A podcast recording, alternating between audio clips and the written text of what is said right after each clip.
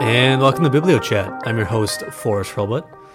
Uh, in this episode, I have Taylor Weeks uh, with me again, our finance expert.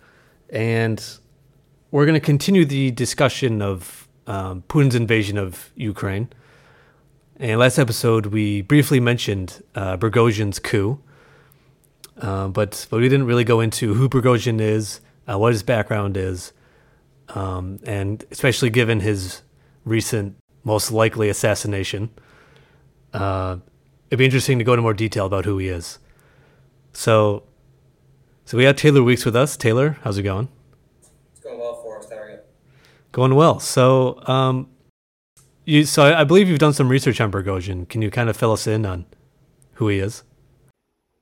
Yeah, so Yevgeny Prigozhin is a very interesting guy and has lived or did live a very interesting life.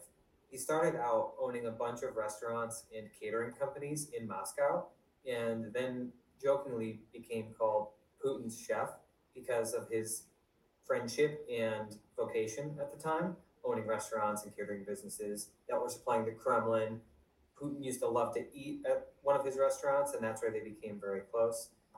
Over time, he became a very trusted and close confidant of Putin and started this company called the Wagner Group in 2014.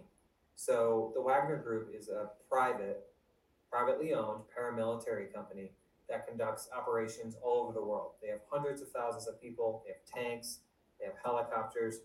It's really just a shadow army. And, uh, you know, this formation of the Wagner Group, coupled with the restaurants and catering companies he owned, catapulted him into the, uh, the sphere of oligarch. So he was essentially one of the oligarchs that we were talking about last episode that operated within Putin's inner circle. The Wagner Group was instrumental in Russia's invasion of Ukraine as well. There were certain areas that Putin wouldn't direct Russian troops to go to because he needed plausible deniability or he just didn't want to do it, that the Wagner Group could go to could go to in full force. It was so uh, such an interesting operation that at times Yevgeny would go to prisons in Russia and say, you can either live here for the rest of your life, serve your prison sentence, or come and try and work for the Wagner Group as a soldier and get paid handsomely and send money back to your family. So that's a little bit of context for uh, Yevgeny Prigozhin and the Wagner Group and its role in Ukraine. Now, recently he attempted a coup against Putin, which is what we alluded to last episode. This can be uh, it can be for any number of reasons that he attempted to do this, but you don't go from operating Russia's biggest private military company into being best friends with Putin and, att- and then attempting to overthrow him forcibly and install a new leadership and get away with it. There's this saying that they like to say in Russia, in just in general, if you come at the king, you best not miss. And Yevgeny Prigozhin missed and paid dearly. So Prigozhin's background is very interesting. Um, you know, especially how he, he, had a very interesting rise under Putin's wing and really became uh, a strong ally for him. So, I mean, what do you think motivated him to go against Putin with this coup? Yeah, that's a really good question, Forrest. Um, as with everything in Russia, it's a very complicated answer, I think, and it's always a little bit murky. We'll never truly know for sure. But I think there were a couple of factors that contributed to it. One being the lack of supplies and resources being given to the Wagner Group by the Russian government. They were being asked to go into these very difficult places and to do very difficult things, but weren't really being supported in a manner that they were that they had grown accustomed to. So I think there was that. I think there was also, uh, you know, an issue with how Prigozhin was perceived back in Russia and the lack of general praise for his contribution to the war effort. He wanted to be talked about and revered and be treated like the war hero that he, in his mind, probably thought that he was. And that wasn't really happening, or at least it wasn't happening in a way that was satisfactory to him. And thirdly, really the treatment of the Wagner soldiers, and going back to point one, what they were being asked to do with very little resources. So, in many different battles, the Wagner groups were the first people across the field. They were getting mowed down. It was truly a barbaric tactic where Wagner soldiers, wave after wave, were being asked to gain ground and uh, you know take over a Ukrainian encampment or you know base or something along those lines, and they would just be treated as disposable people, and they were mowed down. Hundreds and thousands of Wagner soldiers were killed to the point where Prigozhin was.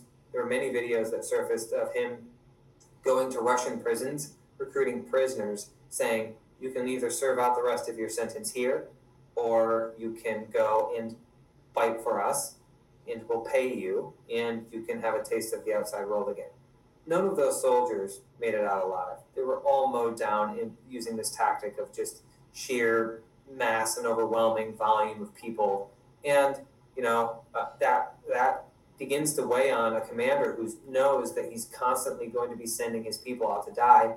And the fact that he was even drawn to recruit in a Russian prison prisoners, where literally the option is to stay in a Russian prison, widely considered to be some of the worst in the world, that really gives you a sense of how dire his recruitment and uh, soldier base became. And all of these things surely overwhelmed him to the point where it caused him to take an action that I'm sure now, you know, was regrettable.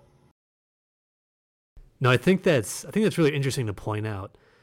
And something that you that I've just been thinking about as you've been telling me this is you know what's interesting about Prigozhin's whole story is his success. You know, the way that he rose to the top. You know, he became successful through a system that rewards this ruthlessness and brute force. So he has this military background, and he provides forces and uh, military assistance to Putin.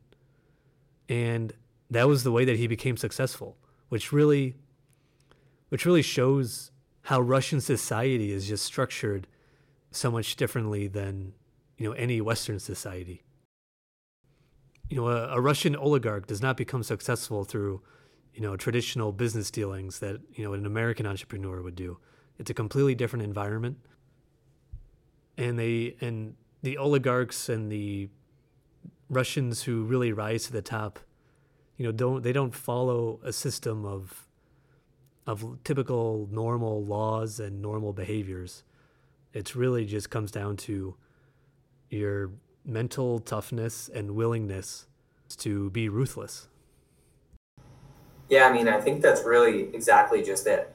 Everybody who rises to prominence and success within Russia, not everybody, but most people who rise to that oligarch class, enact ruthless tactics and engage in brute force to get to where they've gotten. And, you know, this, this Prigozhin example is the most recent one, but it's the reminder to everybody who operates at that upper echelon of Russian society that they serve at the behest of Putin.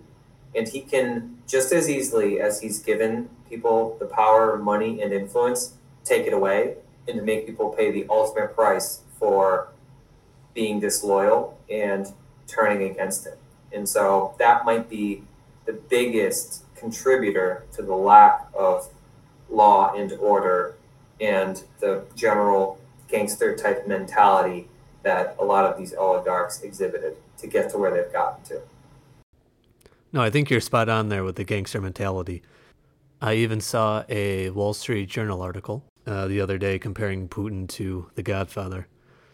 So, Taylor, thank you for joining. This was uh, this was a fun discussion.